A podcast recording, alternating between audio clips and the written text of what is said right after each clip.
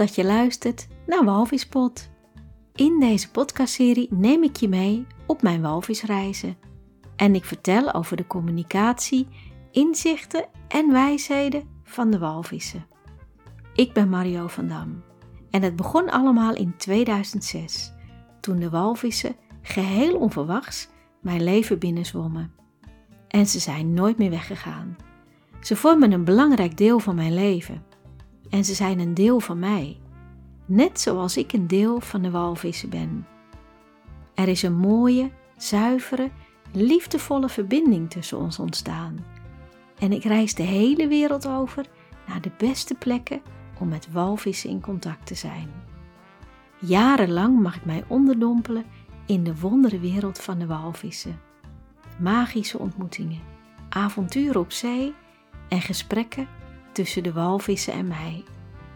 En wanneer ik niet op reis ben, ontmoeten we elkaar over oceanen en landen heen.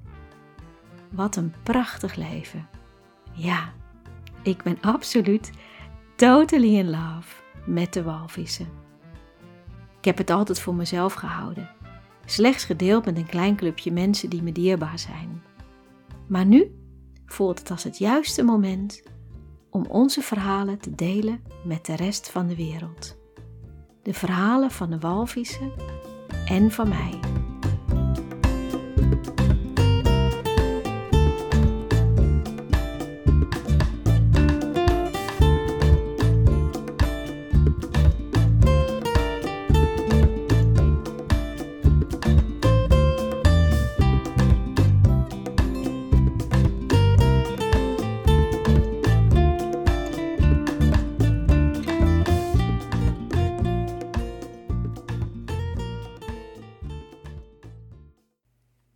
Het is 7 februari. Vincent en ik gaan opnieuw op reis naar een heel bijzonder land. Geen eiland dit keer, maar vasteland. En we hebben een persoonlijk reisadviseur in de arm genomen om ons in te lichten over deze, over deze reis.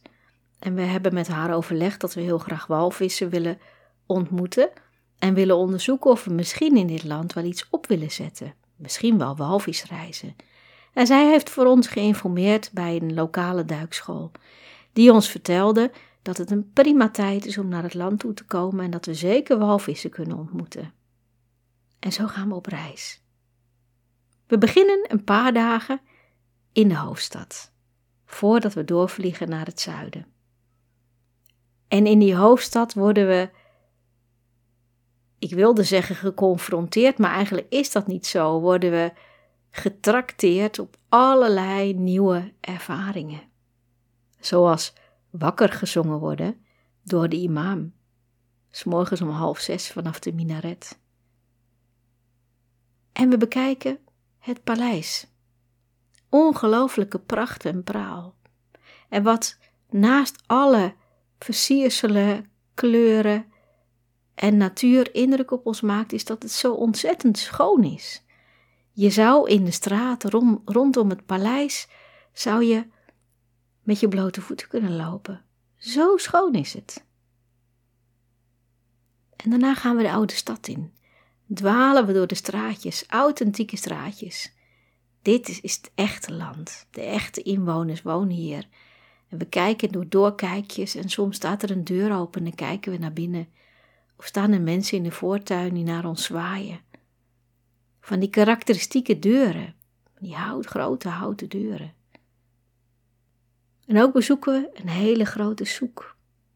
Waanzinnig, al die gangen en gangetjes, met die kleuren en die geuren en al die mensen. En tientallen van dezelfde winkeltjes. Tientallen winkeltjes met tassen, tientallen, tientallen winkeltjes met kruiden, tientallen winkeltjes met kledingstukken.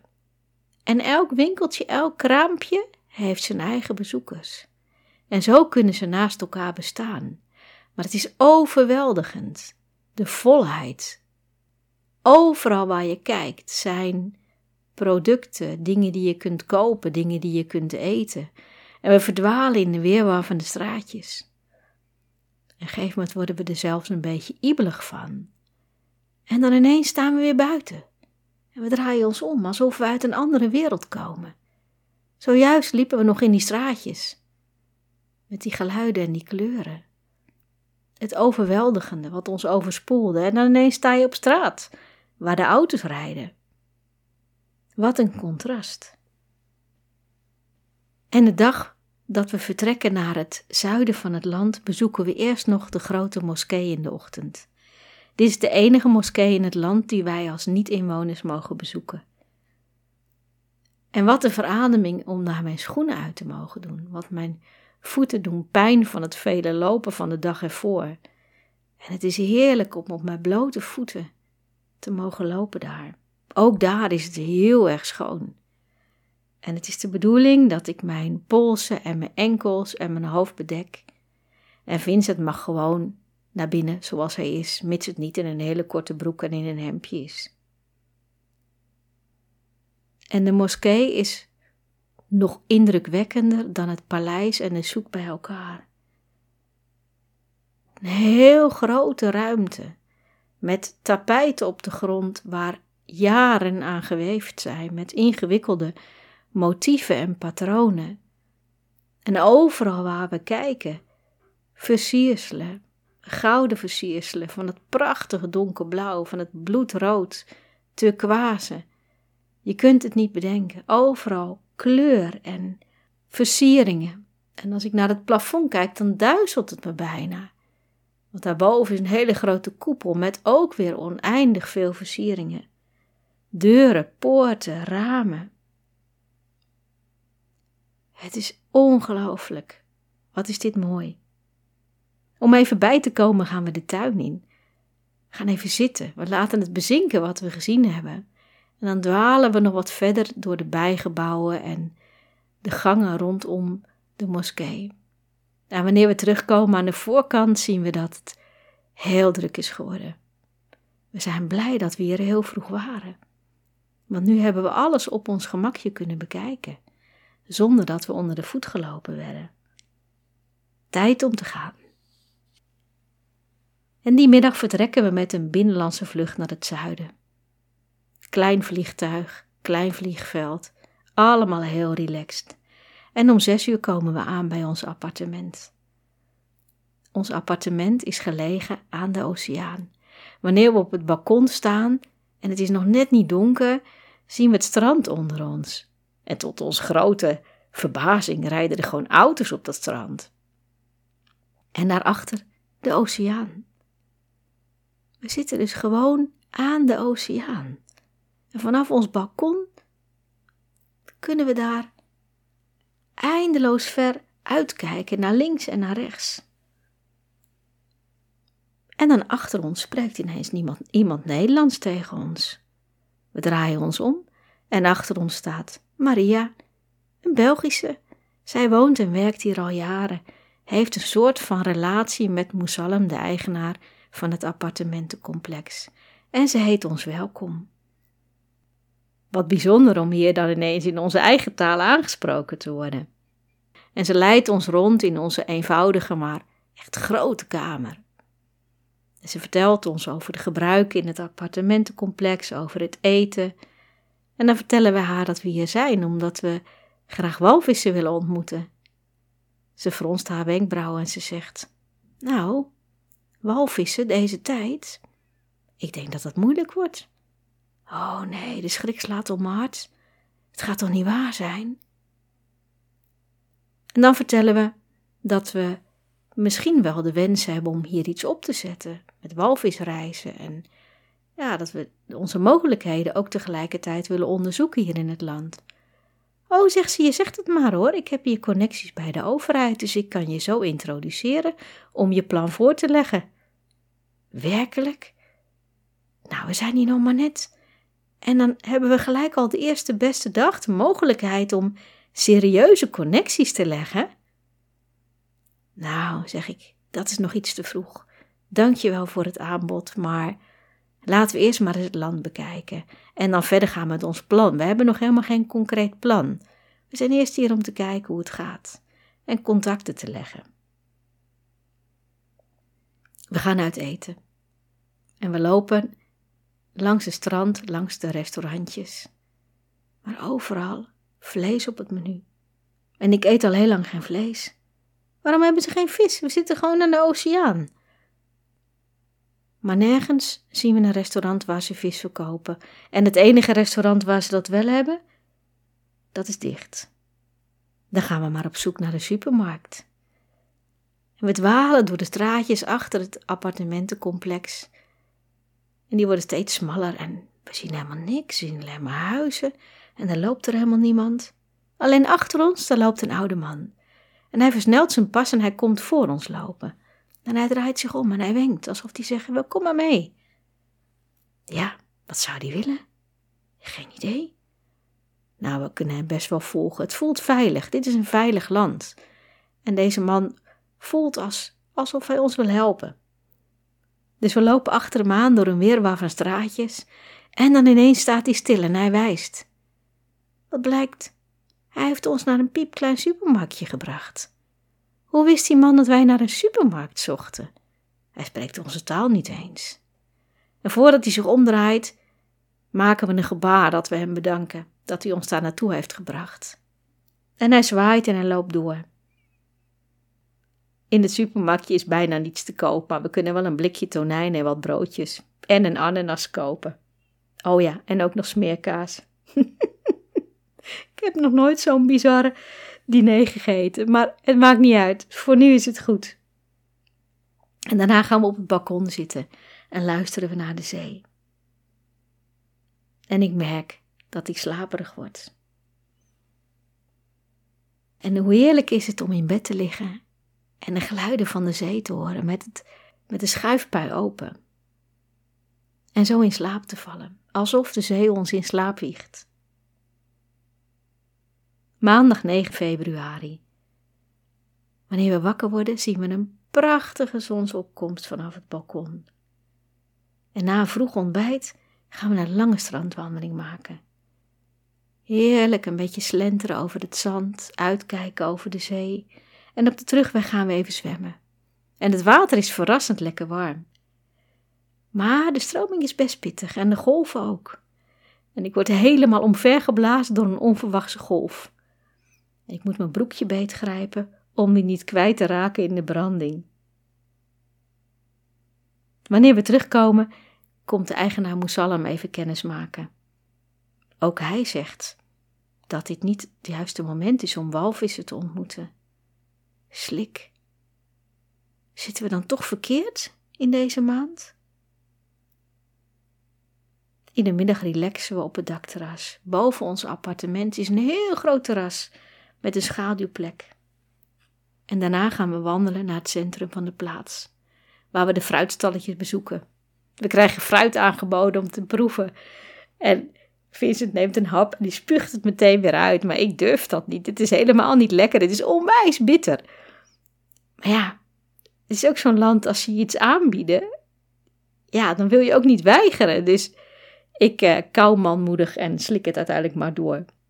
En daarna gaan we heel snel ergens een soort kokosnootachtig drankje drinken om de smaak weg te werken. En dan lopen we terug naar ons appartement, maar het is eigenlijk gewoon veel te warm. Lekker handig van ons dat we met deze temperatuur buiten lopen. Maar godzijdank komt Moesalem voorbij met de auto. Willen jullie een lift? vraagt hij. Nou, graag.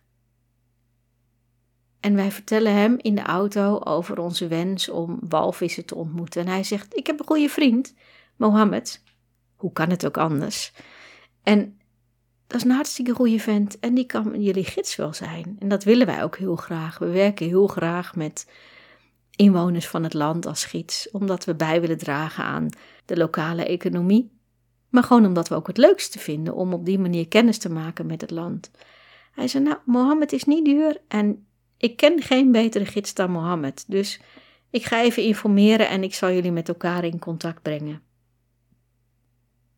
De rest van de middag brengen we door op het dakterras. Een beetje relaxen. En dan ineens zien we dolfijnen voor de kust. Ze springen op uit het water, maken dansjes, zwemmen hard heen en weer. Oh, ik zou niets liever willen dan nu de zee ingaan. Maar het waait echt te hard. Er zijn grote golven En bovendien, er is mij verteld dat de oceaan hier niet zo veilig is. Het is niet zoals bij ons dat je een heel stuk ondiep hebt, maar dit wordt gelijk diep. Stroming is stevig, het is echt groot water. Dus ik durf dit gewoon niet aan. En Moesalem komt ook nog even voorbij lopen. Hij zegt: Ik heb Mohammed eh, gesproken. Hij is vanavond in het centrum bij het restaurant, dus dan kunnen jullie hem daar ontmoeten. Ik zal de taxichauffeur vragen of hij jullie bij Mohammed wil introduceren. Zo gezegd, zo gedaan. Maar bij aankomst blijkt Mohammed er niet te zijn. Dan gaan we eerst maar even eten. Een soort bijzondere vis die we helemaal niet kennen, met brood en hummus. Het is echt heerlijk.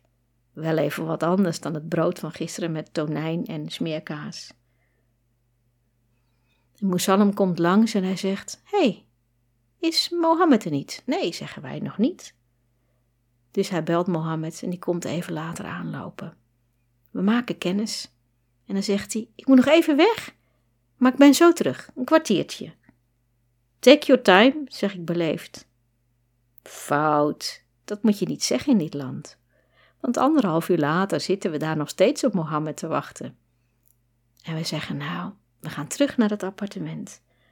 Dan leggen we wel op een andere manier contact met hem. Het bijzondere is, is dat Moesalem ons vertelde dat dit een heel veilig land is. Mensen laten hier gewoon alles op tafel liggen. Dat zagen we ook in het restaurant. Paspoorten van toeristen, portemonnees, telefoons. Al zou je weggaan en bij thuis komt in je appartement denken: Oh, ik ben mijn spullen vergeten. Dan hoef je helemaal geen zorgen te maken. Het wordt gewoon voor je bewaard tot je het komt halen. Kunnen wij ons toch gewoon niet voorstellen? We zitten beneden bij het appartement om een kopje thee te drinken samen met Moesalem. En dan zegt hij: Wat willen jullie nog meer doen behalve walvissen? Ik zeg: Nou ja, wat kunnen we hier nog meer doen? Hij zei: Nou, je kunt uh, op trip gaan in de woestijn. Kan ik voor jullie verzorgen? Oh, dat lijkt me wel heel bijzonder. Ik zei, ja, ik ben wel echt iemand van de oceaan, maar ik heb geen idee of ik een woestijn mooi vind of... Wat vind jij? vraag ik aan Vincent. Die zegt, nou, ik wil het wel een keer meemaken. Ik wil het ook wel. Dus we spreken met Moesalem af dat we met hem twee dagen de woestijn ingaan, een beetje aan het einde van onze reis. Eerst gaan we kijken of we walvissen kunnen ontmoeten. En dan horen we een auto aankomen. Daar is Mohammed. Hij komt langs en geeft ons cadeautjes. Het voelt als een soort relatiegeschenken, maar dat schijnt heel gewoon te zijn. Hij komt met een wandelstok en een tulband en een soort toilettasje. En dan spreken we over onze wens om walvissen te ontmoeten. Hij zegt: Ik ga wat voor jullie regelen. Dan gaan we met een boot naar een eiland. Ik heb vrienden met een boot.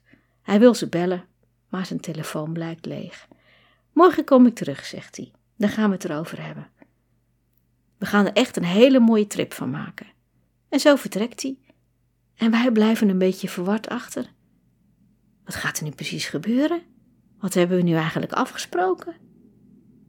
Hoe bijzonder is het dat we hier nog maar zo kort zijn, dat we al geïntroduceerd kunnen worden bij de overheid en dat we al iemand ontmoet hebben die ons mee kan nemen de oceaan op. En dat in zo'n korte tijd. Dinsdag 11 februari. Ik heb niet zo goed geslapen. Ja, wij komen uit een ander werelddeel. Wij zijn niet gewend aan deze cultuur en ik heb toch wel een beetje liggen piekeren vannacht. Is het wel goed wat we gaan doen? Is het wel veilig? Kunnen we wel zomaar met Mohammed de, de oceaan op? Vincent praat even met Moesalem en hij zegt echt, jullie kunnen Mohammed vertrouwen. Ik ken echt geen betere gids dan Mohammed. Vertrouw me maar. Komt echt goed. In de ochtend gaan we de auto ophalen op het vliegveld. We krijgen een hele grote, spiksplinter nieuwe auto mee met airco. Dat is wel fijn in dit land. En de auto is sowieso wel fijn, want we hebben gemerkt dat je hier zonder auto is het gewoon wel wat lastiger. En alles met de taxi, dat is gewoon kostbaar. Wanneer we bij het vliegveld wegrijden, moeten we een rotonde over. En daar is het heel erg druk. We staan een poosje te wachten. We durven gewoon een soort niet in te voegen. Mensen rijden als gekken over die rotonde. En gegeven moment zegt Vincent, ja, God zegene de greep, we gaan er toch maar tussen. En dan gaat het gewoon prima, maar zo'n drukke rotonde, nou, dat, in Nederland is het druk op de weg, maar dit heb ik nog nooit meegemaakt. Aan het einde van de middag komt Mohammed langs. En hij zegt, het is geregeld.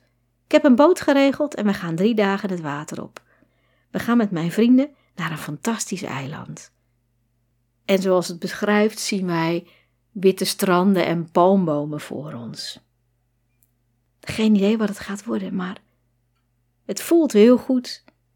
Dit is ook gewoon een beetje het loslaten wat je doet in een land waar je nog nooit bent geweest.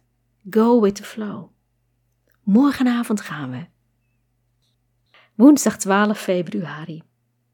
Opnieuw zwemmen er dolfijnen voor de kust wanneer ik wakker word en ik kijk ernaar vanaf mijn balkon. Wat doe ik? Ga ik erin? Ik aarzel. Mohammed heeft gezegd dat hij zo meteen komt. Hij wil ons wat sightseeing laten zien. En ergens wat eten en verder doorspreken over de dagen op het eiland. En de walvistocht die we gaan doen. Hmm, ik wil niets liever dan het water in, maar ja, net een beetje ongunstig tijdstip. Dus ik laat het voorbij gaan. Ik kijk genietend naar de dolfijnen tot Mohammed komt. Maar de volgende keer ga ik er in. Mohammed neemt ons mee naar allerlei mooie plaatsjes. We kijken een soort museumachtig iets. En smiddags gaan we lunchen. En er zijn nog twee andere dames mee, twee Franse dames. En wij zitten samen aan een tafel en de mannen zitten ergens anders. Zo gaat het in het land. En Vincent draait een checkie. Op dat moment rookt hij nog. Nu rookt hij al jaren niet meer, maar op dat moment rookt hij nog. En alle mannen om hem heen die kijken gebiologeerd toe wat hij aan het doen is. Dat vinden ze interessant. Dat willen ze zelf ook proberen. Maar ja, als je nooit een checkie gedraaid hebt, dat gaat niet zo makkelijk. Dus Vincent eindigt met voor iedereen checkies draaien en ze staan genietend bij elkaar zware check te roken. Reuze vermakelijk. Aansluitend gaan we nog even snorkelen op een mooie plek. En op de terugreis naar het appartement komen we een hele kudde kamelen tegen. Rond een uur of vijf zijn we terug bij ons appartement en Mohammed zegt: Willen jullie spullen inpakken? Dan gaan we zo meteen weg. Ik kom jullie zo halen. Ik heb geen idee wat we mee mogen nemen. We mogen maar een rugzak meenemen, zei hij. En inderdaad, precies op tijd is Mohammed terug. Wonderen bestaan toch ook nog. En we gaan eerst boodschappen doen in een hele grote supermarkt. Ik heb in Nederland nog nooit zo'n grote supermarkt gezien. Wat een assortiment. En we slaan water en fruit en brood in voor drie dagen, want op het eiland is dat niet te verkrijgen. We rijden die enorme kar met boodschappen naar de auto, laden alles in de achterbak en dan staat er een donkere man achter me. En die wil die kar pakken. Ik zeg, nee, hoezo? Nee, zegt Mohammed. Hij zet de kar voor je weg. Ik zeg, dat kan toch zeker zelf wel? Nee, zegt hij, dit zijn gastarbeiders en zij halen je de karretjes op bij de auto's, dat hoef je niet zelf te doen. Ik voel me er toch een beetje ongemakkelijk bij. En ik vraag me af of wij in het verleden met onze gastarbeiders, zoals we dat toen noemden, of wij ook zo met ze omgingen, zo achterloos van, ja, dat doen zij. Alsof ze een beetje minderwaardig zijn. Ik vind het een beetje lastig. We verlaten de stad voor een lange rit. Mohammed zegt dat we eerst naar zijn huis gaan in de bergen om matrassen en dekens op te halen voor op het eiland. Ik merk dat Mohammed moe is, maar hij rijdt nog steeds veilig. we moeten echt een heel eind rijden. Een dik uur rijden we de berg in. En ik vraag me af waar we in godsnaam naartoe gaan. Hoe zou zijn huis eruit zien? Hoe zou zijn dorp eruit zien? Ik kan hem eigenlijk niet zo goed inschatten. Hoe zou die wonen? Zou die een klein bescheiden huisje hebben of een hutje of is het wat anders? En tot onze grote verbazing blijkt Mohammed een heel groot huis te hebben. Meerdere verdiepingen, zeven slaapkamers, drie badkamers en dan zo'n woonkamer als een balzaal met allemaal banken langs de muur. En daar zit zijn moeder en de buurvrouw en die hebben voor ons gekookt. Het is al best wel wat later op de avond en maar ja, wij moeten iets van ze eten. En ook kamelenmelk drinken. Oh jee, ik hou helemaal niet van melk. Ik drink al jaren geen melk. En ik heb voor mezelf de truc aangewend in mijn jeugd. Als ik dan van die houdbare melk op de boot moest drinken, als ik met mijn ouders aan het zeilen was, dan vond ik zo vreselijk vies. Dan dronk ik gelijk eerst mijn melk op en dan gewoon brood erachteraan, dat ik die smaak kwijt was. Dus daar verval ik in. Ik, drink, ik zet die glas kamelenmelk aan mijn mond. En tot mijn grote verbazing is het hartstikke lekker. Het smaakt zelfs een beetje zoetig. Ik hoef de smaak helemaal niet weg te werken met een hap brood of met iets anders. De kamelenmelk is veel lekkerder dan ik dacht. En Mohammed vertelt dat kamelenmelk, de smaak van kamelenmelk, bepaald wordt door wat de kamelen gedronken hebben. Want ze drinken zowel zout als zoet water. Hebben ze zout water gedronken, dan is de kamelenmelk zout. En hebben ze zoet water gedronken, dan is de kamelenmelk zoet. Dat heb ik nooit geweten. De moeder van Mohammed spreekt hem ernstig toe. En hoewel ik haar taal niet begrijp, snap ik wel de strekking van het verhaal. Ze maakt zich zorgen. Mohammed is te moe. Maar hij zegt, en dan gaat hij verder in het Engels, dat ze zich geen zorgen hoeft te maken. Want hij gaat een paar dagen relaxen samen met ons op een fantastisch eiland. En dan vertrekken we. We gaan buiten slapen, zegt Mohammed. Vlak bij zijn huis leggen we onze matrassen neer aan de kust, op het strand. Gewoon zo onder de blote hemel. En wij blijken een heel span matrasje te hebben van 1,20 meter breed. Thuis hebben we een bed van 1,80. Dus dit is wel even wennen. En we kunnen dan ook niet meteen slapen. We liggen op onze rug naar de sterren te kijken. En we beseffen ons dat het nu al een avontuur is. Ik slaap weinig en ik loop al vroeg langs het strand en kijk hoe de zon opkomt. Donderdag 13 februari. Om zeven uur gaan we op pad. En onderweg ontbijten we met brood en spiegelei op een klein pleintje in een dorp, terwijl de geiten om ons heen lopen. En al snel zijn we bij de haven. Ik dacht eigenlijk dat we het hele stuk nog terug moesten gaan rijden, wat we gisteren gereden hebben. Maar dat is niet zo. Het is alleen maar een heel klein stukje. En Mohammed, hij zegt, kijk, daar ligt de boot. En de boot blijkt een vissersboot te zijn. En zijn vrienden zijn vissers. En zij hebben allerlei visbakken verspreid over de zee. En dat is zo ver weg dat ze dat altijd combineren met een tocht van een paar dagen.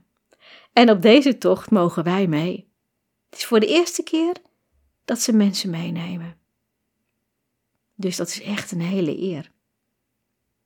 Er wordt van alles ingeladen. Onze twee kleine rugzakjes stelt niks voor, maar er gaat ook heel veel ijs mee. En ik vraag waarom er ijs mee gaat.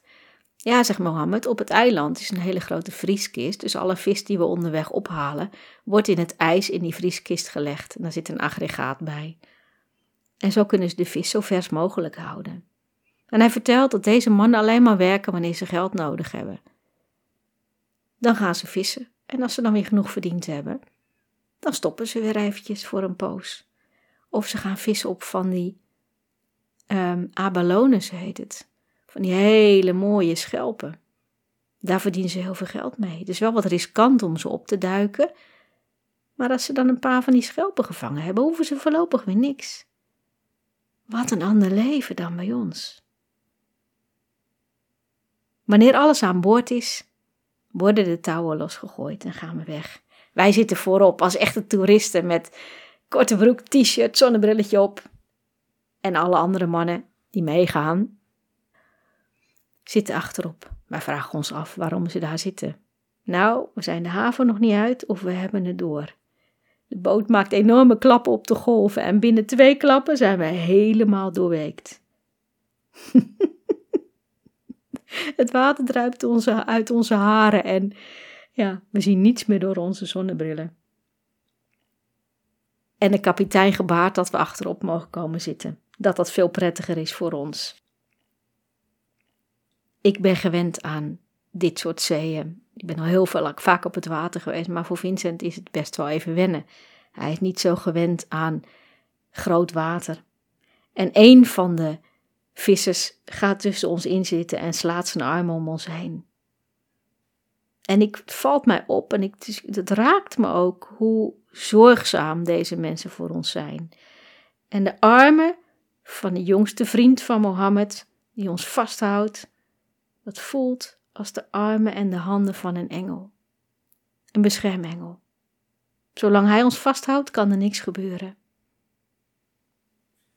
En na veertig minuten varen hebben we het allemaal steenkoud. We leggen de boot op het strand en we gaan even opdrogen en opwarmen. En Vincent doet samen met Mohammed yoga om warm te worden. En de kapitein doet mee. En hij bakt er natuurlijk helemaal niets van. Dus dat is heel grappig om naar te kijken, want hij valt de hele tijd om en hij doet allerlei gekke capriolen. Het lijkt een hele ernstige man, maar het is toch echt anders. Hij houdt echt van een geintje, dat kan ik aan hem zien. Wat een vrolijk gezelschap. We gaan terug naar de boot. Nu doen we wel jassen aan. En nog vijftig minuten varen en dan komen we eindelijk in de buurt van het eiland. En de kapitein wijst. Mohammed zegt: De kapitein ziet, ziet walvissen. En ik kijk en ik ga staan, maar ik zie helemaal niets. Maar de kapitein houdt vol dat hij twee walvissen gezien heeft. Zou het dan toch nog goed komen? En wanneer we om het eiland heen varen en de baai binnenvaren, denk ik: wat is dit? Niks witte stranden, palmbomen. Er is helemaal niks. We zien een baai met in het midden uh, het strand met een hele grote vrieskist. That's it. Er is helemaal niks. Geen toilet, geen douche, geen slaapaccommodatie. Helemaal niets. Het is een onbewoond eiland. Mohammed kijkt ons stralend aan en zegt: Mooi hè? Hmm. We komen dichterbij en ik zie alles wat aangespoeld is op het strand. Het strand bestaat uit kiezels. En in de lucht zie ik de vogels cirkelen. Mijn God. Gaan we hier een paar dagen blijven? Wat gaan we hier doen dan? Wanneer de boot aangelegd is, gaan we met, samen met Mohammed een wandelingetje maken. Hij klimt op zijn blote voet als een bergheid naar boven. En wij gaan er op onze slippers achteraan. Eerlijk gezegd denk ik dat op je blote voeten echt een stuk beter is, want met die slippers dat is helemaal niks. Je glijdt weg en je hebt geen houvast. Mohammed staat boven ons en hij spreidt zijn armen en hij zegt: Living the good life. Hij is zo blij. En hij trekt zijn traditionele kleding uit en daaronder heeft hij een t-shirt en een korte broek en hij zet een petje op en ineens zien we een heel andere man. Dan een beetje de statige man die we als gids ontmoet hebben, staat hij nu eens een soort qua jongen met zijn Amerikaanse honkbalpetje op. We lopen weer terug naar beneden. Dat kost nog meer moeite dan naar boven. En alle tassen zijn inmiddels uitgeladen en Vincent en ik gaan even snorkelen. We zien prachtige vissen. Mohammed wil met ons mee en we zeggen: Nee, Mohammed, we willen even met z'n tweeën zijn. En dat is ook zo. Mohammed is echt heel zorgzaam, maar soms denk ik wel eens: Oh, even, even niet, even niet. Daarna is het tijd om de tent op te zetten, want er blijken dus tenten te zijn. Wij krijgen een binnentent die ooit een keer aangespoeld is en Mohammed krijgt de buitentent en de vissers die slapen gewoon buiten het is echt heel vermakelijk. En ze gaan, alle mannen gaan met z'n allen worstelen met de tentstokken en met de tenten. En ik kan het niet aanzien. Ik ga een stukje wandelen met mezelf. En ik ontdek het eiland. Het is niet groot. Ik loop rond de baai en ik kijk naar de stenen. En ik luister naar de geluiden. En ik zie de enorme Jan van Gent in de lucht. Tegen een strak blauwe lucht. En ik merk dat ik in de rust kom. En ik kijk om me heen en ik voel, ik voel gewoon de rust over me neerdalen. En ik ontdek de charme van deze plek. De stilte, van, door niets afgeleid te worden. We hebben hier geen internet, geen telefoonbereik, geen boeken. Dit is echt het complete loslaten. Sterker nog, ik weet nauwelijks waar mijn spullen zijn. We zijn volledig out of order. En ik heb geen idee meer van de tijd. Wanneer ik terug ben bij de mannen, hebben ze eindelijk de tenten een beetje staan. Volgens mij gaat het wel goed komen. En ik kom onze rugzakken tegen in de stapel met spullen. En die leg ik naast het matras neer, zodat we een iets breder matras hebben dan die 1,20 meter. In de tussentijd kookt de kapitein, dat schijnt hij te doen. En hij maakt rijst met groenten en superverse vis die ze net uit de zee gehaald hebben. En na het eten maken we een kampvuur en we praten. Rond zeven uur is het al helemaal donker. En er lopen knaagdieren om ons heen. Volgens de vissers zijn het ratten. En daar zijn ze helemaal door geobsedeerd. Ze zijn alleen maar bezig met hoe ze die ratten kunnen vangen met een val of met iets anders. En ze bespreken verschillende opties, want ze willen toch echt wel van die ratten af. Sterker nog, ze lijken er ook wel een beetje bang voor te zijn. De vissers komen wel bij ons zitten, maar ze blijven ook een beetje op afstand van mij. En van mijn kant respecteer ik die afstand. Er gaan nooit mensen mee naar dit eiland, ook nooit mensen mee op de boot, en zeker geen vrouw. Mohammed heeft er geen last van, die is amicaal als altijd. En tijdens ons gesprek met Mohammed maak ik een foutje, want ik laat me ontvallen dat Vincent en ik niet getrouwd zijn. Oei, oei, in dit land is dat niet zo heel slim om dat te zeggen. Maar Mohammed is redelijk modern denkend, maar hij zegt wel tegen Vincent: Ja, uh, dit kan niet, je moet haar wel respecteren door met haar te trouwen. En Vincent belooft Mohammed dat hij dat zal doen wanneer we weer in Nederland zijn. Uiteindelijk hebben we dat ook wel gedaan. Niet meteen nadat we terug waren in Nederland, maar een paar jaar later. Dus hij heeft niet gelogen. We gaan op tijd naar bed. En ook al is het alleen maar een binnentent, ik ben er toch blij mee, want het gaat heel hard waaien. En het houdt dan toch een beetje iets tegen. En s'nachts moet ik plassen. Daar heb ik helemaal geen zin in, maar ja, het is nu helemaal wat het is. Dus ik ga, ga de tent uit. En op de een of andere manier hebben we allemaal een soort van steen wat onze sanitaire plek is. Ik ga achter die steen zitten. En wanneer ik terugkom, zie ik dat Mohammed opgerold ligt met zijn armen om zijn hoofd heen en om hem heen lopen in een kring allemaal knaagdieren. ik snap het niet. Hij heeft gewoon een tent. Waarom gaat hij daar niet in liggen dan? En giechelend ga ik terug mijn bed in. Ik heb een prima nacht. Ik word wel af en toe wakker en ik voel de stenen door het matras heen, maar op de een of andere manier slaapt het fantastisch. Om zeven uur rol ik de tent uit. Ik moet nu echt een grote boodschap doen, achter mijn eigen steen. Ja, en we wisten helemaal niet hoe het hier en aan toe zou gaan. We hebben maar één pakje papieren zakdoeken bij ons. Ik hoop toch echt dat we daar genoeg aan hebben. Want er is hier namelijk geen wc-papier. Smakelijk praatje, zo voor het ontbijt. Het is een beetje fris. De zon is nog niet boven de bergen uitgekomen. En het waait hard. Dus we kunnen nog niet het water op. Dat is jammer. De kapitein maakt thee voor ons. Het is zo'n emaille theepot. Er gaan vijf zakjes thee in. En het hele deksel wordt gevuld met suiker en dat laat hij er dan invallen. Het is echt mierzoet en Vincent vraagt of er misschien de volgende keer wat minder suiker in kan. Jazeker, één keer. Daarna gaat er weer net zoveel suiker in. Mohammed zegt dat hij ook een intelligente, blanke vrouw zoekt. Hij zegt: Heb je geen vriendin die je een volgende keer mee kan nemen? Als jullie weer komen. Ik word wat ongeduldig. Gaan we de walvissen nog wel zien? En ook Mohammed vertelt dat we eigenlijk in het verkeerde seizoen zijn. November, december, dan zijn de bultruggen hier om te paren. In februari zien ze zelden bultruggen. Oh, ik baal hier echt wel een beetje van, zeg.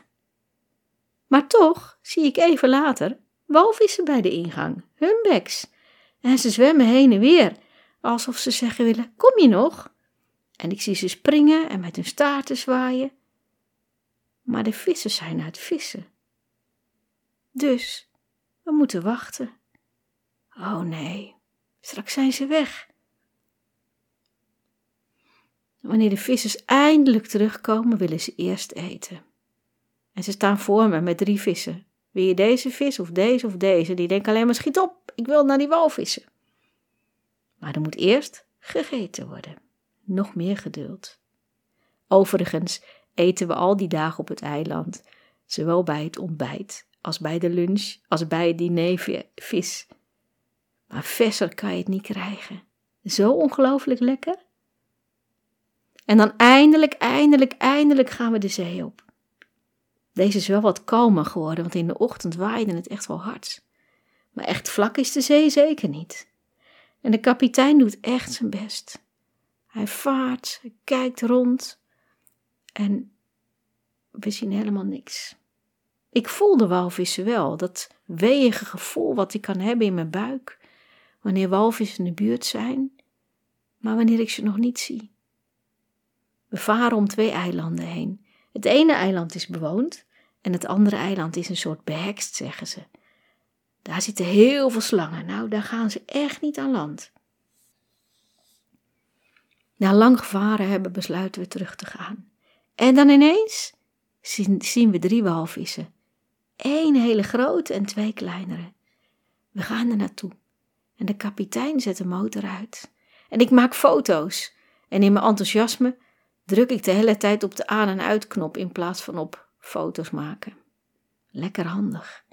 Ik berg mijn camera op en dan denk ik, ik ga alleen nog maar kijken. En de grote walvis is aan het spelen. Het is een humbek. En laat regelmatig zijn staart zien.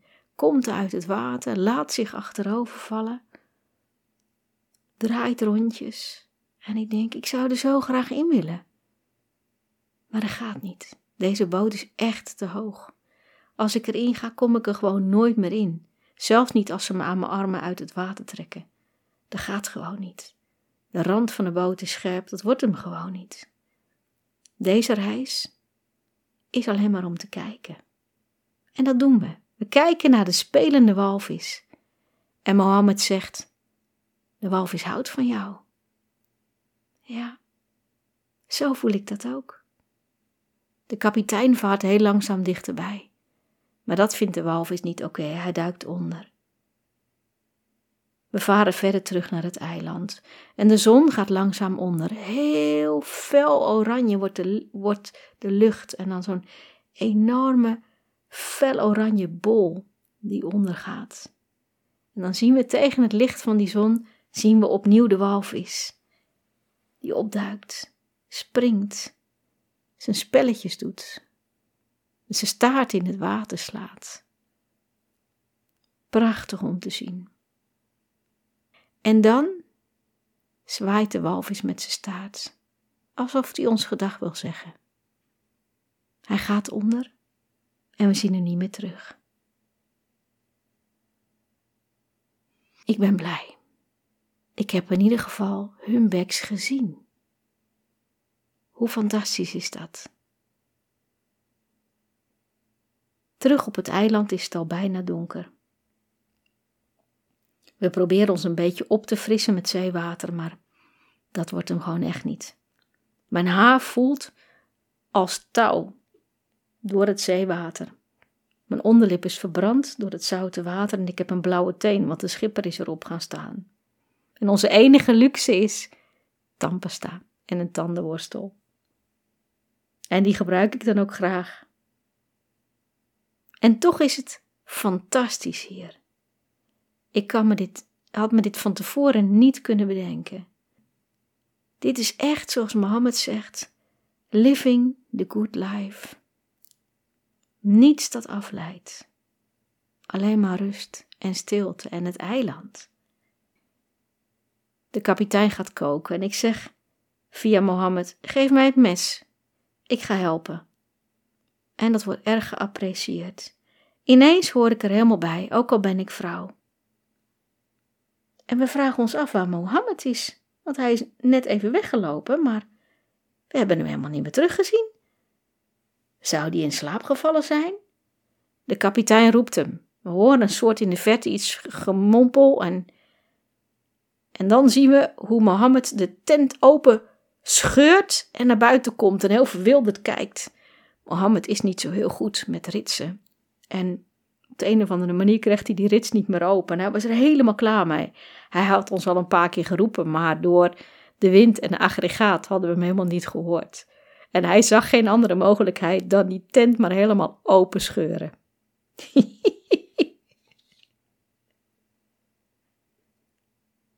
Wanneer de maaltijd klaar is, gaan we met z'n allen bij het vuur zitten. Allemaal bij elkaar, ook ik mag bij de mannen zitten. En ik vraag Mohammed of hij de kapitein wil bedanken voor vanmiddag, voor het zoeken naar de walvissen. En de kapitein op zijn beurt vraagt naar Nederland. En hij zegt: Ik wil ook een Nederlandse vrouw. Er wordt gezongen en gepraat. En hoe bijzonder is het dat wanneer je elkaars taal niet spreekt, dat je het zo goed kunt hebben met elkaar. En de kapitein zit op de enige stoel, want ik zit op de grond. Die stoel was eigenlijk voor mij, maar ik hoef niet op die stoel te zitten. Dus hij zit op die stoel. Maar die heeft hij niet goed neergezet. En heel langzaam zakt die stoel weg. En als een soort in slow motion gaat hij onderuit met stoel en al. En wij vallen gewoon op de grond van het lachen. We rollen over de grond en we moeten zo ongelooflijk lachen ik kan me niet herinneren wanneer ik voor het laatst zo hard gelachen heb. Ik heb er gewoon buikpijn van. En op een gegeven moment zeg ik ook: hou op, ik kan niet meer.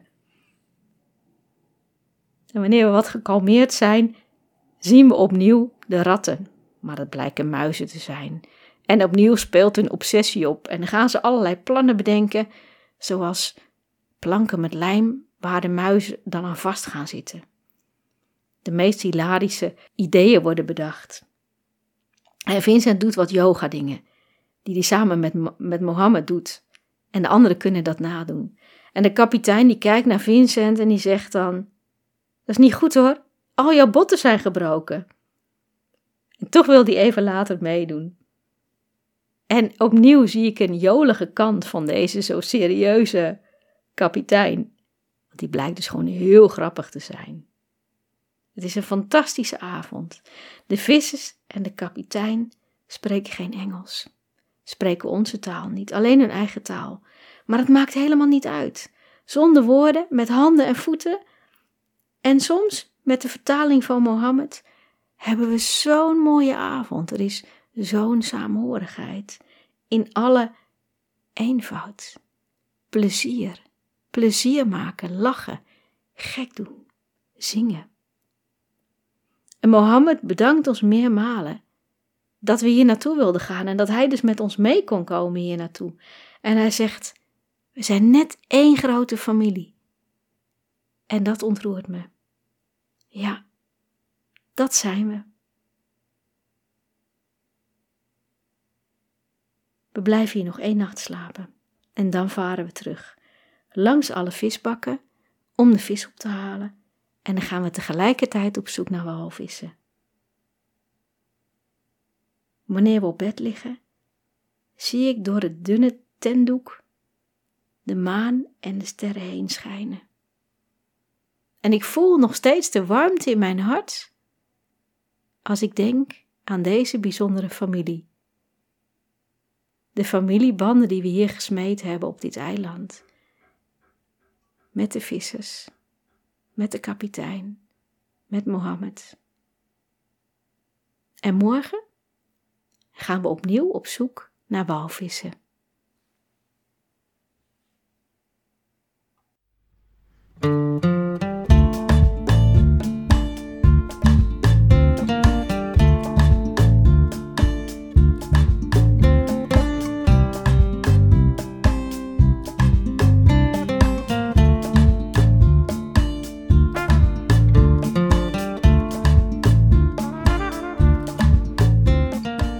Je hebt geluisterd naar Walvispot. Heel fijn dat je erbij was. In deze aflevering heb ik je verteld over soeks, moskeeën en kamelen. En hoe Mohammed ons meenam naar een onbewoond eiland. Wat een avontuur! Deze reis is, zonder dat we dat van tevoren zo bedacht hadden, ontaard in een soort rollercoaster.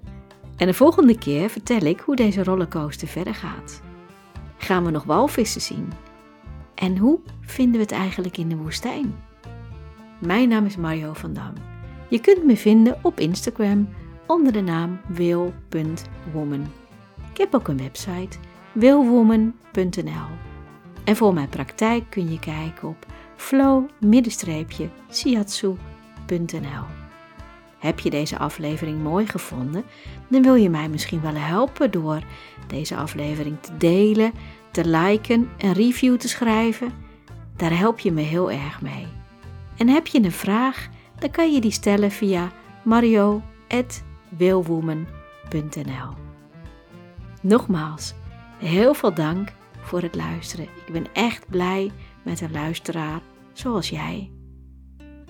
En tot slot vraag ik me af: hoe zou jij het vinden om op zo'n onbewoond eiland terecht te komen? Een eiland waar helemaal niets is. Geen accommodatie, geen toilet, geen, geen douche. Helemaal niets. Hoe zou dat zijn?